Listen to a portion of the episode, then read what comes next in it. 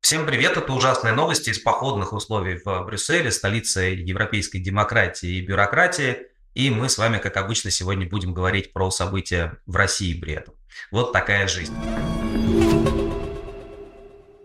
Главная новость в России на этой неделе, конечно, это а, продвижение и президентская кампания Бориса Надеждина.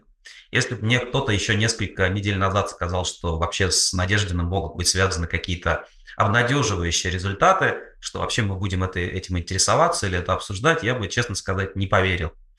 И, по-моему, то, что произошло в течение последних недель, а, выстраивается примерно в такую фабулу.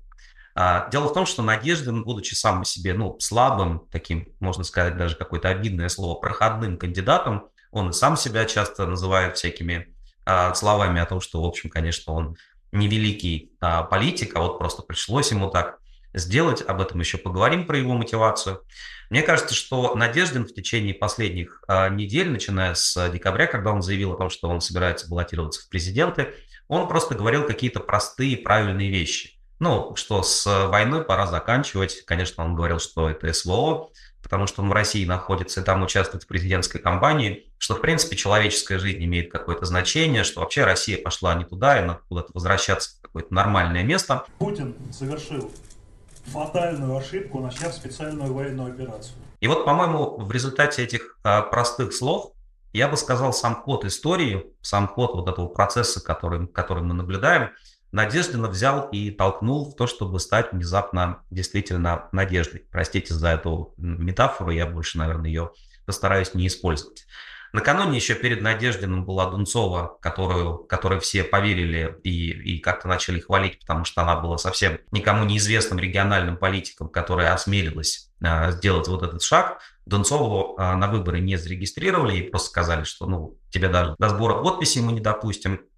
И в этот момент времени, да, Надеждин э, начал, собственно говоря, собирать подписи, и после этого мы увидели, что люди в это вовлекаются.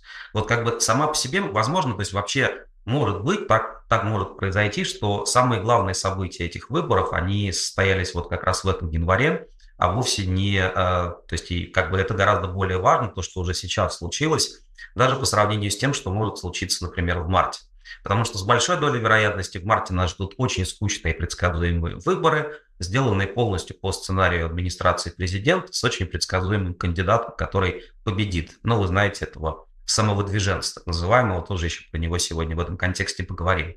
Что произошло в январе? В январе мы увидели, что как только возникает малейшая возможность, а, люди начинают действовать, люди хотят участвовать в политике, люди хотят быть гражданами своей страны, а не подданными Путина или не солдатами его армии. Люди начинают а, принимать некие политические решения, направленные на то, чтобы их жизнь поменялась, причем именно в том направлении, в котором они хотят.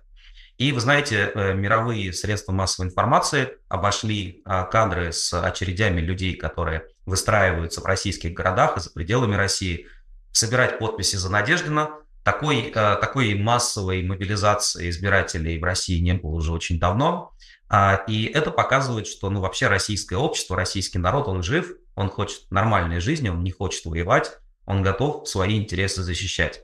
Конечно, когда речь идет о том, чтобы просто идти и протестовать против войны и потом садиться в тюрьму, ну, здесь, э, конечно, рисковать, в общем, как-то тяжело. Но сбор подписей за легального кандидата в президенты – это вот такой нормальный выбор, как будто бы безопасный, хотя это тоже, в общем, спорный тезис. Неясно, что с этими паспортными данными потом российские власти сделают. Тут тоже надо быть осторожными. Люди, э, пользуясь первой возможностью, решили э, вспомнить, что они граждане. И это на самом деле очень важный, важный шаг, очень важная точка, а, на которую мы еще будем ссылаться вне зависимости от того, что произойдет в течение двух ближайших месяцев. А, мы знаем теперь твердое, и у нас есть доказательства, что как только вот как бы малейший просвет в этом мороке, который Путин навел на страну, начнется, случится, как только появится возможность, люди начнут действовать и бороться за свою жизнь, свое будущее и свои права. Ну, фактически, да, говоря таким совсем простым языком, то, что мы видели в контексте этих подписей за Надеждина, э, это первая за последний год, наверное, массовая антивоенная манифестация, в которой не было лозунгов, в которой, в которой люди, в общем, не скандировали никаких слов против войны, но тот факт, что они пришли и стояли на морозе и собирали эти подписи в самых разных российских регионах. Это уже достаточно красноречиво. У нас на канале «Новой газеты Европы» вышел видеоролик про то, как собирались подписи за Надеждина. Посмотрите, пожалуйста, это, это, это интересно, это важно видеть, это исторический документ. Это, в общем, один из немногих поводов для того, чтобы гордиться нашей страной за, за последнее время. И лозунг очень простой, да, то есть вот как, как бы пора сворачиваться. То есть э, люди вышли, вышли э, не столько за Надеждина, конечно, в общем, может быть, вообще большинство из них не, понятия не имеет, что это за человек, и не следили за его биографией. Люди вышли поддержать простые слова, пора заканчивать э, все то безобразие, все эти преступления, которые творит Владимир Путин. Сам Надеждин, мне кажется, в этом смысле слова, он до некоторой степени даже заложник. А, он заложник а, не то чтобы ну, каких-то темных сил, а скорее самого хода истории. Если бы на месте Надеждина оказался буквально любой другой человек, то его бы история понесла бы примерно в том же направлении. И, судя по всему, таких Надеждиных еще будет достаточно много. С, как, как бы люди будут верить в то, что перемены возможны, люди будут к этому возвращаться. И когда уже, понимаете, вы находитесь вот в середине этой президентской кампании, ну, а, она точнее еще все-таки скорее стартовала. Короче говоря, когда вы уже вошли в эту реку, как Борис Борисович Надеждин, Надеждин то дальше у вас течение, течение времени, течение истории несет фактически самостоятельно. Поэтому его риторика, кстати, меняется, и она становится все более такой конкретной и все более до некоторой степени радикальной, действительно, насколько это возможно в условиях современной России. И вы знаете, есть большая дискуссия о том, а является ли Надеждин согласованным кандидатом или нет. Разные издания здесь дают разную, а, разную инсайдерскую информацию. А, можем объяснить вот телеграм-канал, в котором работают хорошие профессиональные журналисты. Можем объяснить, утверждает, что Надеждин про его кандидатуру сначала договорились в администрации президента, а потом администрация президента разочаровалась и обиделась на Надеждина за то, что происходит. Источники «Медузы» тоже анонимные, говорят о том, что на самом деле никакой договоренности не было, просто ему поначалу не мешали, а теперь, по всей видимости, не зарегистрируют. Но вот, ну, на мой взгляд, э, исходя из того, что мы видим сейчас, это уже, в общем, не очень важно. Важно то, что э, есть этот запрос, есть вот гражданский голод, как мы сформулировали в одном из заголовков в, в новой газете «Европа». И этот гражданский голод, он производит события. События, повторюсь, уже произошло. Если вы меня спросите о том, что будет дальше, то, по-моему, с очень высокой вероятностью я бы дал э, этой вероятности больше 90%. Э, Надеждина на выборы не зарегистрируют. Просто по той причине, что администрация президента и всем нашим, в общем, диктаторским а, чиновникам, им нужно вот этот поток истории как-то а, блокировать. Им нужно ставить плотину на пути хода времени. Да, им нужно пускать время вспять, как Путин всегда любит делать, да, потому что он от имени прошлого отбирает у а, нашего народа, нашей страны будущее. Поэтому, я думаю, они э, Надеждина не допустят к участию в выборы, потому что если вот сейчас э, ЦИК вдруг примет его документы и скажет, что он подписи действительно правильно собрал, то это означает, что, во-первых, у, у Надеждина появится какой-то минимальный иммунитет, то есть его уже тяжело будет как-то физически устранять от, этого, э, от, от этих процедур. А, вот. а кроме того, у всего антивоенного движения будет два месяца для того, чтобы течение, течение расширялось, и все больше и большее количество людей вовлекалось в идею о том, что можно взять и проголосовать против войны. Ведь это такая, в общем, разумная, простая мысль. Ну, как бы то ни было, да, вот зарегистрируют Надеждина или нет, мне кажется, то, что случилось в конце этого января, показывает, что абсолютно, абсолютным фейком является идея о том, что все сплотились вокруг Путина, все страшно рады этой войне, потому что очереди в военкоматы мы по-прежнему не видим, хотя там а, платят большие деньги людям, которые собираются ехать кого-то убивать. Очереди за Надеждин мы видим, это большая разница. Это также показывает еще, на мой взгляд, что нет принципиального различия между теми, кто остался в стране, многими из них, и теми, кто вынужден был уехать. Потому что вы знаете, что за Надеждина подписи собирались не только в регионах России, но и э, по месту жизни большей части такого российского иммигрантского комьюнити в Тбилиси, в Ереване, во многих э, странах в Европе, ну и так далее. Это все места а, новый дом для новой волны российской политической иммиграции. Надеждин уже заявил о том, что а, подписи, которые собраны за рубежом, сдавать в ЦИК не будут, а, потому что ЦИК их с практически стопроцентной вероятностью не примет. Но даже тех подписей, которые были собраны в России, формально ему должны с запасом хватать для того, чтобы этот 100-тысячный барьер заградительный пройти. Повторюсь, у ЦИК есть масса возможностей для того, чтобы Надеждина не пускать. Я думаю, что так оно и случится. Но на этом, кажется, история не закончится. Давайте будем продолжать следить за тем, как люди возвращают себе надежду, даже если это очень такие пока маленькие символические э, шаги. Ну, еще добавить, что как-то уже начались какие-то кампании по такой вторичной дискредитации Надеждина. Теперь уже, значит, Надеждина нужно дискредитировать тем людям, которые, возможно, его кандидатуру и согласовывали. Региональные паблики ВКонтакте, например, одновременно рассказали, что стоять в очередях за Надеждина, цитирую, бессмысленно, и люди таким образом только помогут Кремлю выполнять KPI по явке.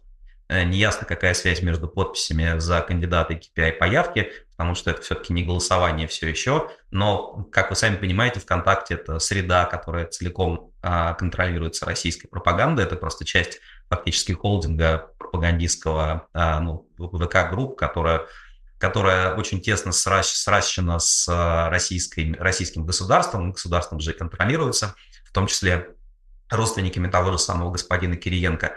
Ну вот, соответственно, ВКонтакте нам сообщают, что ни в коем случае участвовать в этом не надо. Значит, те люди, которые оставили подпись за э, Надеждина, все сделали правильно.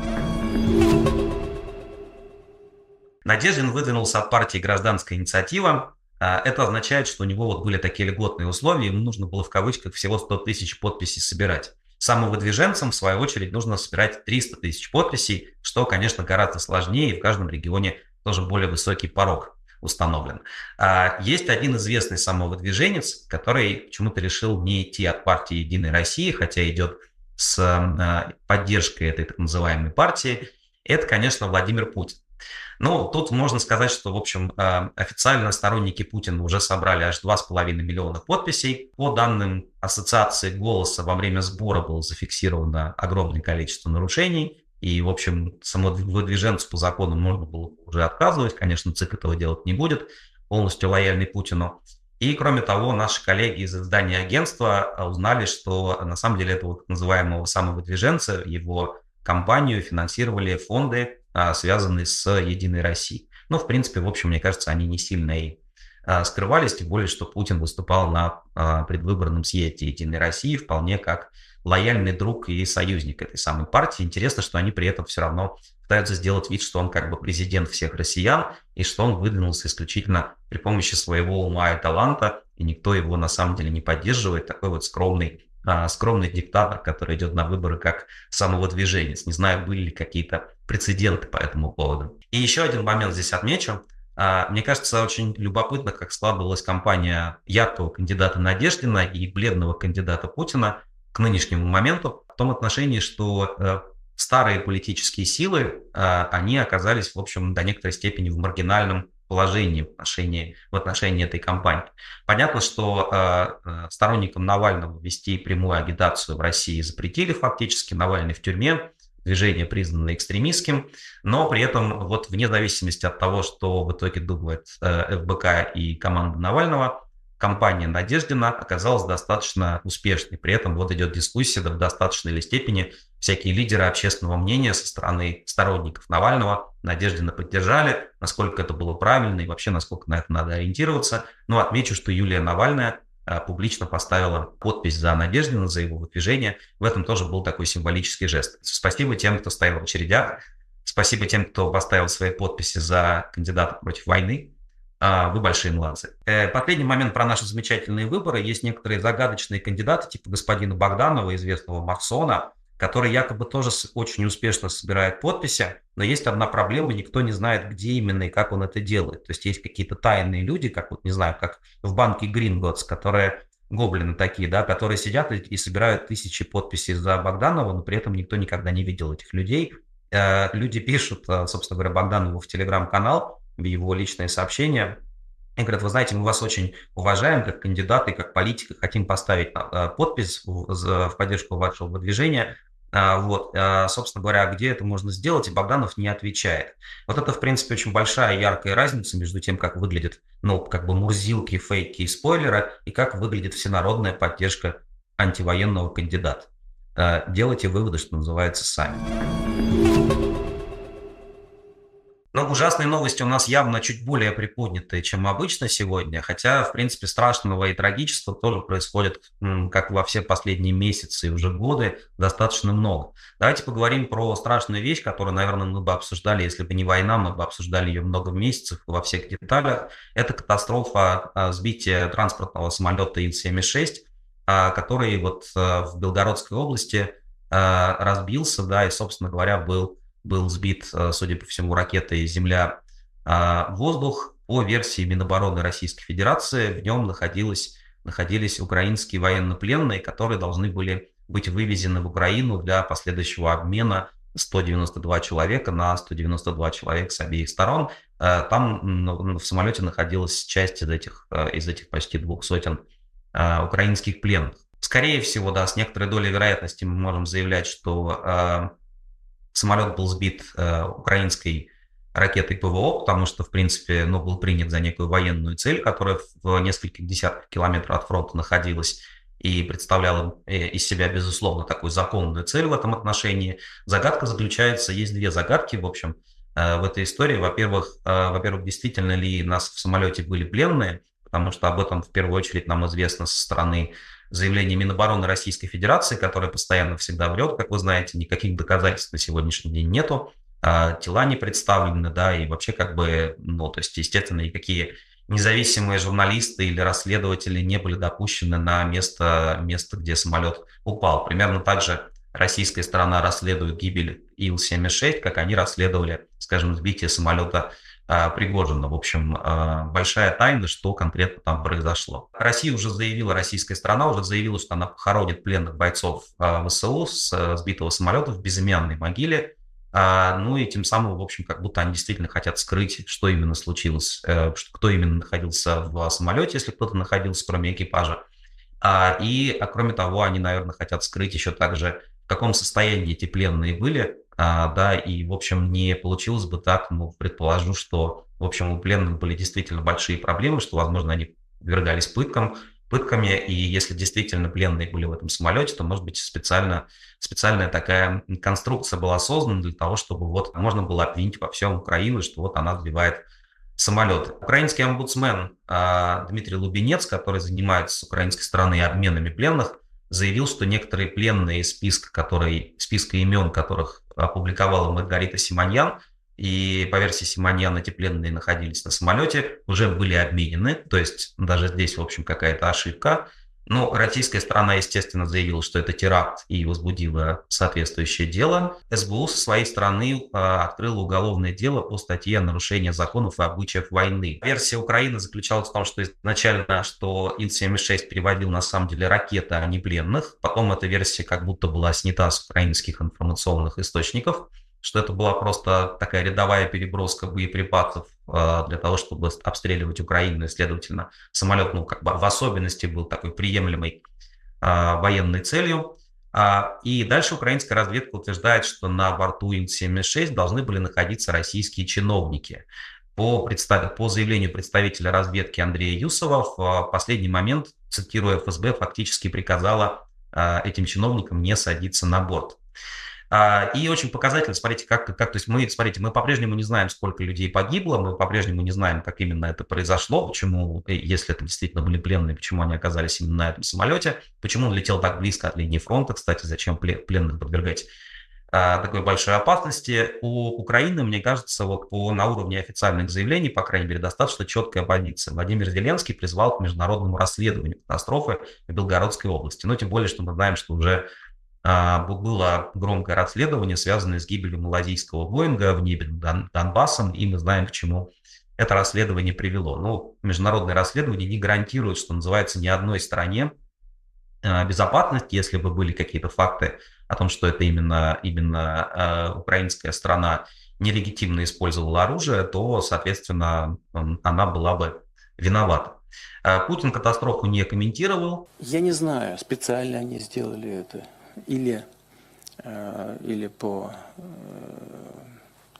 по ошибке, по недомыслию.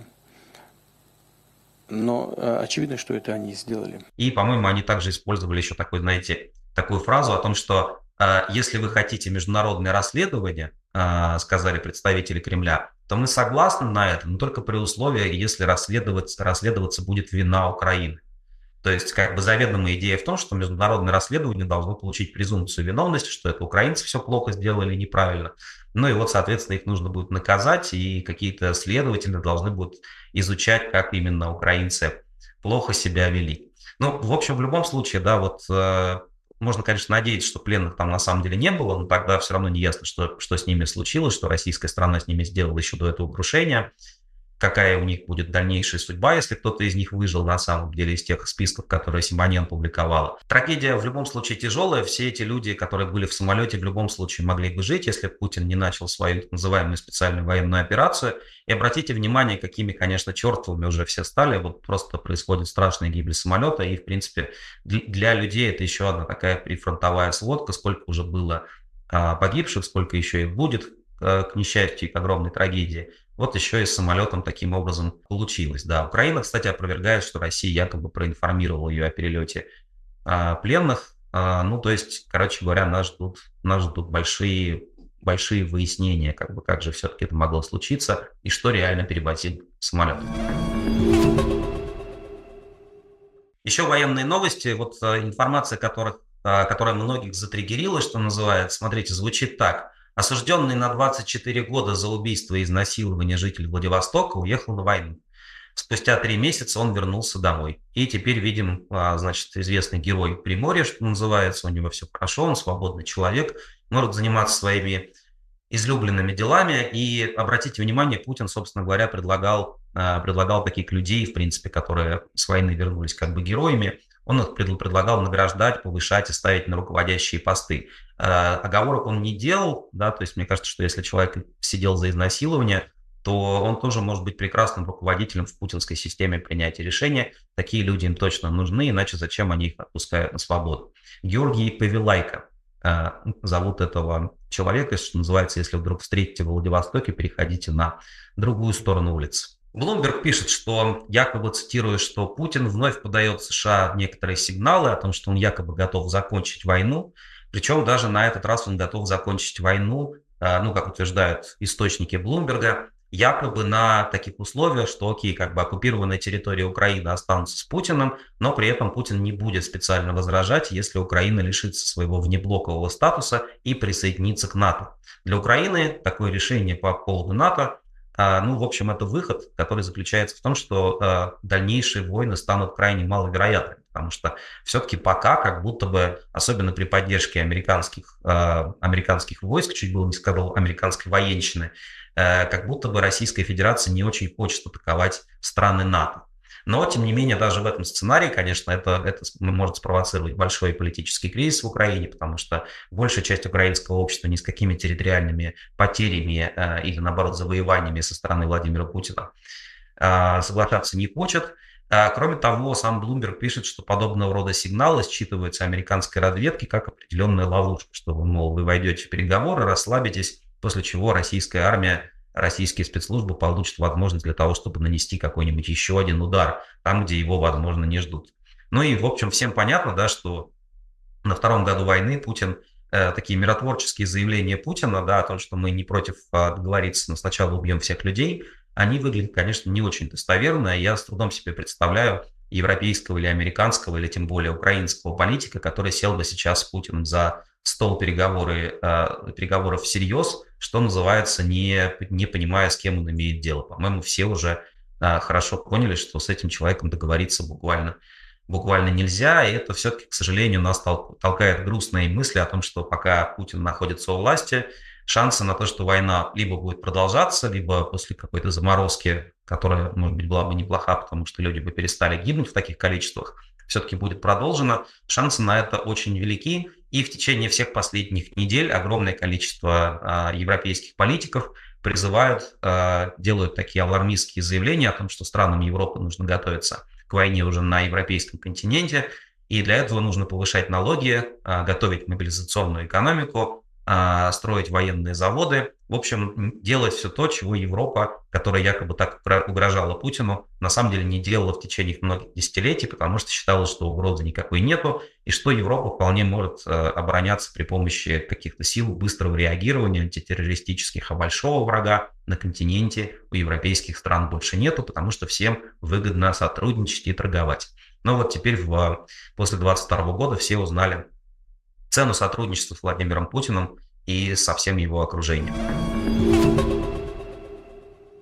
В России продолжаются тем временем самые разные репрессии. А, в частности, Гатчинский городской суд Ленинградской области арестовал художницу Анастасию Дюдяеву и ее мужа Александра Доценко по, цитирую, обвинению в призывах к терроризму. А, призывы к терроризму заключались в том, что они э, писали на салфетках э, э, антивоенные лозунги и распространяли их в гипермаркете «Лента». Вот такой терроризм при помощи салфеток в ленте.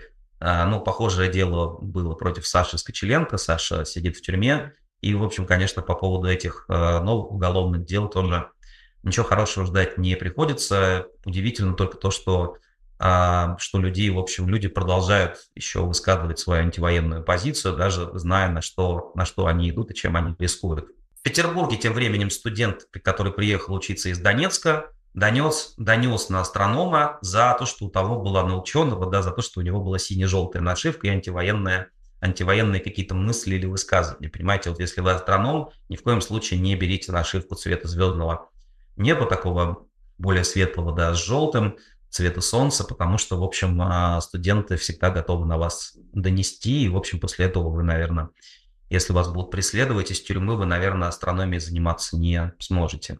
Доносы становятся повседневной реальностью. В России, в принципе, уже стали. Это одна из самых страшных составляющих, как а, того, как война на самом деле разлагает общественное сознание, как люди превращаются просто, ну вот многие люди становятся инструментами в руках диктатуры. На этой неделе случились первые протоколы за сотрудничество с нежелательными медиа. Как раз к таким относится новая газета «Европа». А, ну, тот факт, что, тот факт, что людей начнут преследовать за то, что они, за то, что они разговаривают с журналистами, мы, в принципе, этого давно ждали. Работать станет сложнее. Люди, которые из России должны быть, которые разговаривают с журналистами, находясь в России, должны быть предельно аккуратны, должны понимать, куда тот или иной материал потом пойдет и где он будет опубликован. А, есть пример того, что, а, того, что за комментарий телеканалу «Дождь» выписан первый штраф а, в размере 5000 рублей. Ну, что называется, спасибо на этом, спасибо, что не посадили. За, первое, а, за первый акт сотрудничества с нежелательной организацией по нынешнему очень либеральному российскому законодательству посадить вас, в принципе, не могут. Могут дать штраф до 15 тысяч. И попутно Дмитрий Львович Быков обнаружил, что против него тоже составили протокол за сотрудничество с нежелательной организацией, как раз новой газеты «Европа». И вот посмотрите, в каком удивительном таймлайне мы живем. Дмитрий Львович Быков взял интервью в сентябре с Борисом Борисовичем Гребенщиковым. Они поговорили о музыке, ну, о России, конечно, о родине. Все это вышло как видео и как текст а, на YouTube-канале и на сайте новой газеты «Европа». И 4 месяца спустя Быкова начинают преследовать по закону за то, что он разговаривает с Гребенщиковым. Я думаю, что даже вот в 1983 году, когда деревья, что называется, были большими, и Гребенщиков уже был тогда запрещенным музыкантом, э, это себе было представить сложно, что в 24 году, столько лет спустя, 40 лет спустя, да, все будет продолжаться, и, наверное, даже в каком-то смысле слова будет становиться хуже. Но надо сказать, что, конечно, люди из э, тех, кто вот э, в Минюсте эти протоколы клепает, а, они, конечно, из мелкой посуды не пьют, они решили сразу сразу а, атаковать одного из главных российских писателей современных. Очевидно, что это укладывается в общую кампанию против Быкова и Акунина как представителей словесности, которые не согласились э, с войной. Ну и Быков, в общем, довольно горький текст по этому поводу написал. Э, вышел тоже на нашем сайте о том, что, конечно, он себя никаким нежелательным не считает, э, будет продолжать в том же духе. А, но вот, тем не менее, да, конечно, отношения с э, российским государством у нас всех очень-очень специфические. В Госдуме тем временем рассматривается законопроект, который а, который предполагает конфискацию имущества у людей, которые совершили, допустили некоторые фейки про российскую армию. Ну, как вы знаете, чтобы стать обвиняемым за фейки против российской армии, достаточно сказать, что э, россияне совершали военные преступления на территории Украины и, возможно, привести какие-то примеры. Этого достаточно, и, в принципе, все то, что не укладывается в фабулу, э, в официальную версию войны по Министерству обороны, по Коношенкову, все это ужасное преступление против национальных интересов Российской Федерации. С конфискацией имущества очень любопытно, потому что, ну, согласно действующим законам, в России все-таки конфискация имущества пока не действует. То есть, условно говоря, если даже вы а, совершили какое-то какое криминальное действие и сказали, что в Буче, например, были совершены военные преступления, то отобрать у вас на этом основании квартиру нельзя. Как будто бы будет даже нельзя в той ситуации, когда вы когда, значит, этот закон будет принят. Потому что все-таки а, уголовно-процессуальный кодекс а, России предполагает, что конфисковывать можно те, те элементы имущества, те ценности, которые были либо получены преступным путем, либо непосредственно использовались для совершения этого преступления. Но, возможно, наши депутаты, поскольку им, в общем, не надо очень сильно думать о законах, а, и они могут эти законы менять произвольно, в общем, даже не задумываясь о том, что написано в другом соседнем законе. Мне кажется, что все идет к тому, что законопроект будет в итоге принят в несколько иной версии, и он будет предполагать, что если вы, значит, вот наживались на фейках против российской армии каким-то образом, то а, вашу деятельность нужно компенсировать передав ваше имущество людям, которые участвовали в так называемом СВО. Если такой закон будет принят, это будет, конечно, очень серьезное изменение правил игры, отказ от очередного принципа права в России. А, ну и самое главное, вне зависимости от того, какое конкретное решение депутаты найдут, как именно они нарушат закон своим новым законом, конечно, это всех очень э, сильно терроризирует и выматывает, потому что, окей, допустим, допустим, люди, которые уехали из России, выбрали свою сторону. У большинства из этих людей нет никакого имущества за рубежом. У них оставались какие-то какие-то а, ну, те же квартиры, да, в России, может быть, они уже успели их кому-то подарить или на кого-то переписать или продать, вот, но, но понятно, что эта идея о том, что тебя лишают как бы единственного какого-то представления материального о доме. И самое главное, что, по-моему, весь этот закон принимается исключительно для внутреннего террора. То есть те, кто уехал по политическим причинам, и те, кто называют войну войной, они не вернутся. Они будут устраивать свою жизнь и бороться с войной, а, уже в этих новых условиях, да, даже, наверное, в обратном порядке бороться с войной и как-то устраивать свою жизнь без всего этого российского имущества, которое более-менее так потеряно, потому что ты им пользоваться не можешь. А вот люди, которые в России останутся, у которых квартира – это единственная вообще, единственная ценность, единственное наследие приватизации ельцинской, да, как бы единственная вещь, которая тебя вообще делает, ну, каким-то более-менее состоятельным человеком э, и дает тебе более-менее хоть какую-то минимальную уверенность в будущем, вот у этих людей можно эти квартиры отнимать, э, ну, или точнее пугать, что они будут отняты, если вы там с плохими людьми свяжетесь. Поэтому один из авторов законопроекта господин Луговой, в которого обвиняли в а, отравлении а, Александра Литвиненко, то есть он такой как бы боевой отравитель, который теперь работает по специальности в другом отделе, что называется, в Госдуме. Луговой уже как-то пытался связать вот эту историю про конфискацию имущества с какими-то иноагентскими делами. Любой тот, который с этого момента попытается нанести ущерб своей родине, своей стране и гражданам Российской Федерации – лишиться всего. Хотя тоже непонятно как, пока в тексте законопроекта этого нету, это просто их слова. Людей хотят запугивать, это, в общем, шаг ну, как бы очередной большой шаг к увеличению беззакония в России и, самое главное, к такому по-настоящему массовому террору. Будешь себя плохо вести, мы у тебя квартиру отнимем, а повод найдем. А дальше будешь жить на улице, и дети твои тоже там там же будут жить, и никакие иноагенты тебе уже не помогут. Посмотрим на этот закон, будем следить за тем, как он будет приниматься, и, наверное, самое страшное, будем смотреть, как он как он будет работать, когда он в том или ином виде, безусловно, будет принят. Дарью Трепову, которую обвиняют в убийстве а, так называемого военкора Владлена Татарского в Петербурге, приговорили к 27 годам лишения свободы. И это самый большой срок а, тюремный для женщины за всю новейшую историю России. Ну, здесь, по всей видимости, по логике обвинителей, да, здесь надо, надо иметь в виду, что Трепова как бы работала на врага, убила она, значит, героя СВО, и поэтому относиться к ней нужно самым э, жестоким образом, нужно давать максимально большой срок. Пожизненного заключения для женщин в России нету, потому что либералы виноваты, смертной казни тоже в России пока, в принципе, нету, и тоже в этом виноваты либералы из 90-х, но 27 лет, как все отметили, это больше, чем э, возраст самой Треповой сейчас, ей 26, ей можно дать вполне. Э, я уже упоминал в предыдущем, в предыдущих выпусках, что меня крайне смущает здесь позиция Романа Попкова, которого друзья Трепова и она сама называют человеком, который, в общем, ее вел на это дело с украинской стороны, такой когда-то российский журналист, нацпол, который сейчас работает в Киеве, очень хвалится вот этими спецоперациями.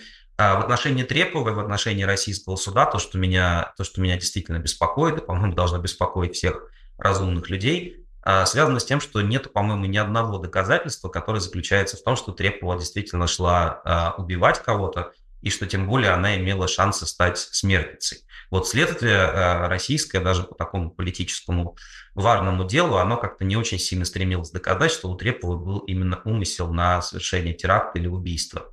Ну и, соответственно, раз умысла нету, да, то, то конечно, 27 лет тюрьмы а, это история про то, что, возможно, невиновного или почти невиновного человека по любым стандартам подставили, а, да, как бы отправили нести взрывчатку, когда она про это не знала. А, надеюсь, что такого рода дела в России будут пересмотрены. Скорее всего, по любым стандартам Трепова должна отбыть какое-то наказание, но я не думаю, что это 27 лет. Я думаю, что здесь срок за неумышленное соучастие в в такого рода акциях или, возможно, террористических актах, оно должно быть в любом случае соразмерным, вне зависимости от того, что там происходит в головах пропагандистов и какую войну начнет Путин. Но для сравнения реального военного преступника Игоря Стрелкова приговорили к четырем годам колонии общего режима за призывы к экстремизму. Он ругал, значит, российские власти в последние, последние годы, призывал все сделать иначе, призывал воевать с Украиной более жестоко в том числе, не нравилась э, его деятельность российским властям, и теперь Стрелков, который отпустил себе такую бороду, как у старца, а он а, теперь у нас пробудет еще несколько лет в колонии общего режима. Если на новый экстремизм себе не, наговорит, то его оттуда благополучно довольно скоро выпустят по УДО, потому что у него первый срок, э, ну вот у Путина какой там уже большой срок, да, э, будет пятый, а значит э, у Стрелкова первый срок, он раньше не судим, и 4 года это, в общем, а, момент, когда, значит, он уже часть времени отсидел и скоро будет выходить. Ну и понятно, контекст понятен, что вообще Стрелкова надо, конечно, судить как наемника и террориста. А, Международный уголовный суд на него возлагает ответственность за то, что он а, причастен к сбитию малазийского Боинга как раз.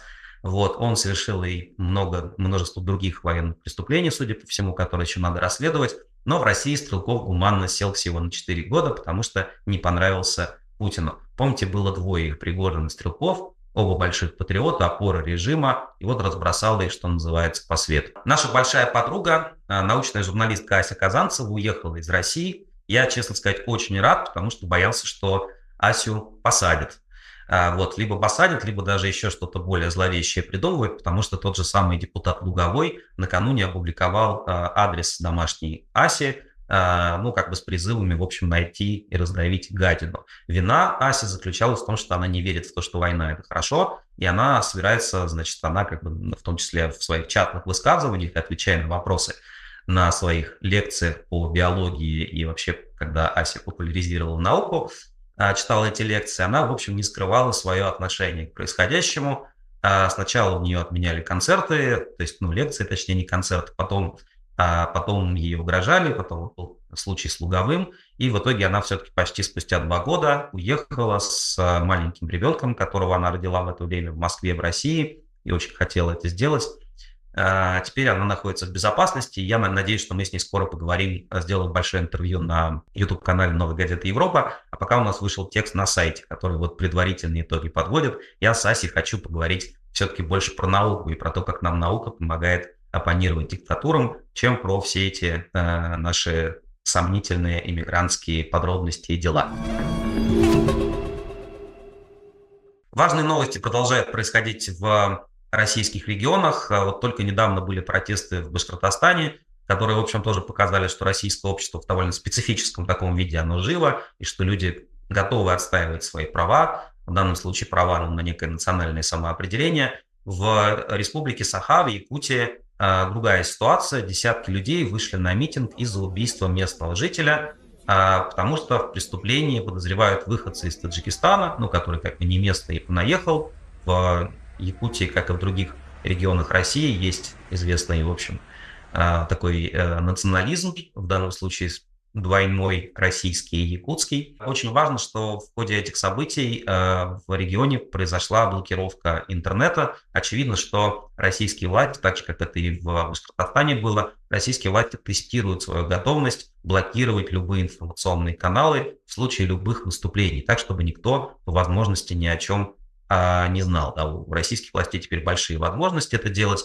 Ну и параллельно у нас еще есть вот история про то, что в Псковской а, и в Новгородской областях, приграничных российских областях, по ночам теперь будут отключать на некоторое время, а, в течение некоторого времени 4G интернет а, для того, чтобы ну, как-то обеспечить некую безопасность и чтобы провайдеры связи могли что-то в своих настройках поменять. Это пока вот загадочная вещь, с которой мы пытаемся разобраться. Если вы знаете, зачем в Пскове и в Новгороде отключают по ночам интернет, напишите, пожалуйста, комментариях. Но, конечно, от российских регуляторов в этом вопросе ничего хорошего ждать не приходится, как мы видим а, в ситуации с какими-то массовыми манифестациями, когда интернет ложится.